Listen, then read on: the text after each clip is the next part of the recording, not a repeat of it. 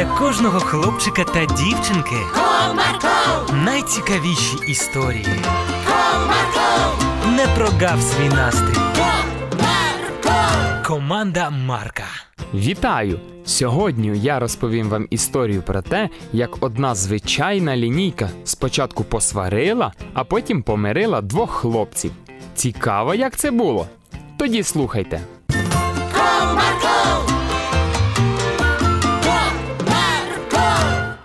Одного сонячного дня Захар вирішив покататись на велосипеді. І сівши на нього, він чим душ погнав по вулиці. Але через деякий час він побачив хлопчика, який їхав на скейті перед ним. Ану з дороги, малий! Але хлопчик цього не почув, і через декілька секунд Захар велосипедом в'їхав в того хлопця. Діти попадали.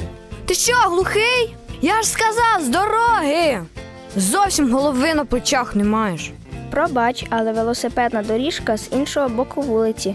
Що? Ти ще мені будеш вказувати, де їздити? Та хто ти такий? Я не вказую.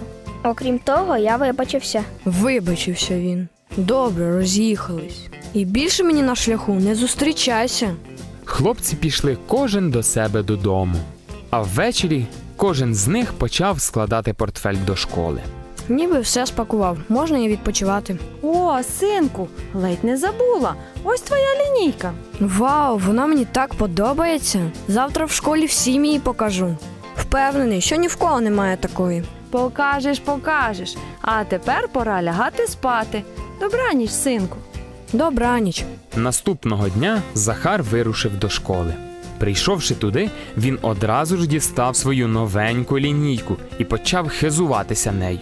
Ви тільки погляньте, яка вона класна.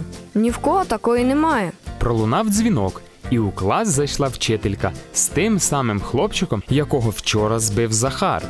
Доброго ранку, діти! Знайомтесь, це наш новий учень Антон. Відсьогодні він вчитиметься разом із вами. Оточіть його увагою та дружелюбністю. Що? Він? Подумав Захар. Займай вільне місце і будемо починати урок. Дякую вам. Після закінчення уроків Захар підійшов до Антона і сказав: Ну, привіт, хлопче. Привіт. Ти хочеш показати мені свою лінійку? Гарна, я оцінив. Значить так, якщо хочеш бути частиною нашого класу, тобі доведеться жити за нашими правилами. А лінійка моя. Ні в кого такої немає. І тобі така може лише снитися. Зрозумів? І які ж ваші правила? Що? Правила ваші які? У нас один за всіх і всі за одного. У цей час знову пролунав шкільний дзвінок, і всі діти сіли за свої парти. А по закінченню уроків хлопці пішли грати у футбол, а Антон пішов до себе додому. Захеканий, заморений від гри, Захар повернувся додому і жбурнув портфель у куток так, що його лінійка випала з відчиненої кишені і закотилася у темний куток кімнати. Хлопець цього не помітив, а наступного дня у школі ось що трапилось. На початку уроку вчителька зайшла в клас і сказала: Дістаємо подвійні листочки, лінійку і олівець. Сьогодні ми будемо писати перевірну роботу за минулу тему. всі почали діставати свої речі.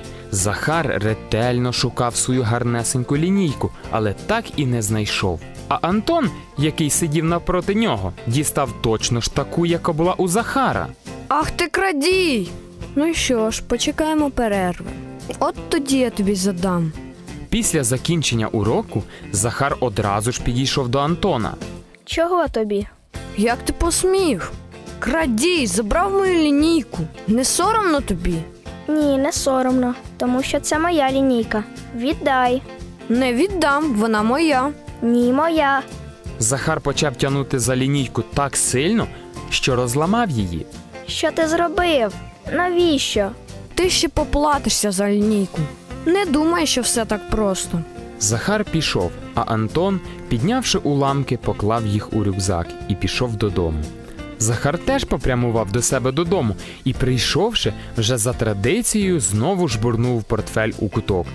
У цей час він побачив свою лінійку. Що? Цього не може бути. Що ж я накоїв? Потрібно швидко вибачитися перед Антоном. Хлопчик побіг до будинку, у якому проживав Антон, і подзвонив у дзвінок. Двері йому відчинила привітна жінка. Доброго дня. Доброго, а Антон вдома? Ні, він на майданчику, тому що за нашим будинком. Дякую. Захар швидко побіг до Антона, який в цей час катався на гойдалці. Антон, пробач мене. Чуєш, я не хотів. Точніше, хотів, але я не знав. Я думав, що. Що зроблено, те зроблено. Ні, я думав, що моя лінійка, і ти її забрав. Пробач, я сам себе накрутив, не знаючи тебе. Ось, тримай, це тобі. Натомість тої, що я зламав. Та не потрібно, забудь. Ні, я твою зламав, тому повертаю тобі ціленьку. Мир? Мир. З того часу хлопці стали найкращими друзями, а Захар навчався не робити поспішних висновків, не перевіривши все ретельно. Бажаю і вам завжди бути пильними і не ображати інших без причини. Бувайте!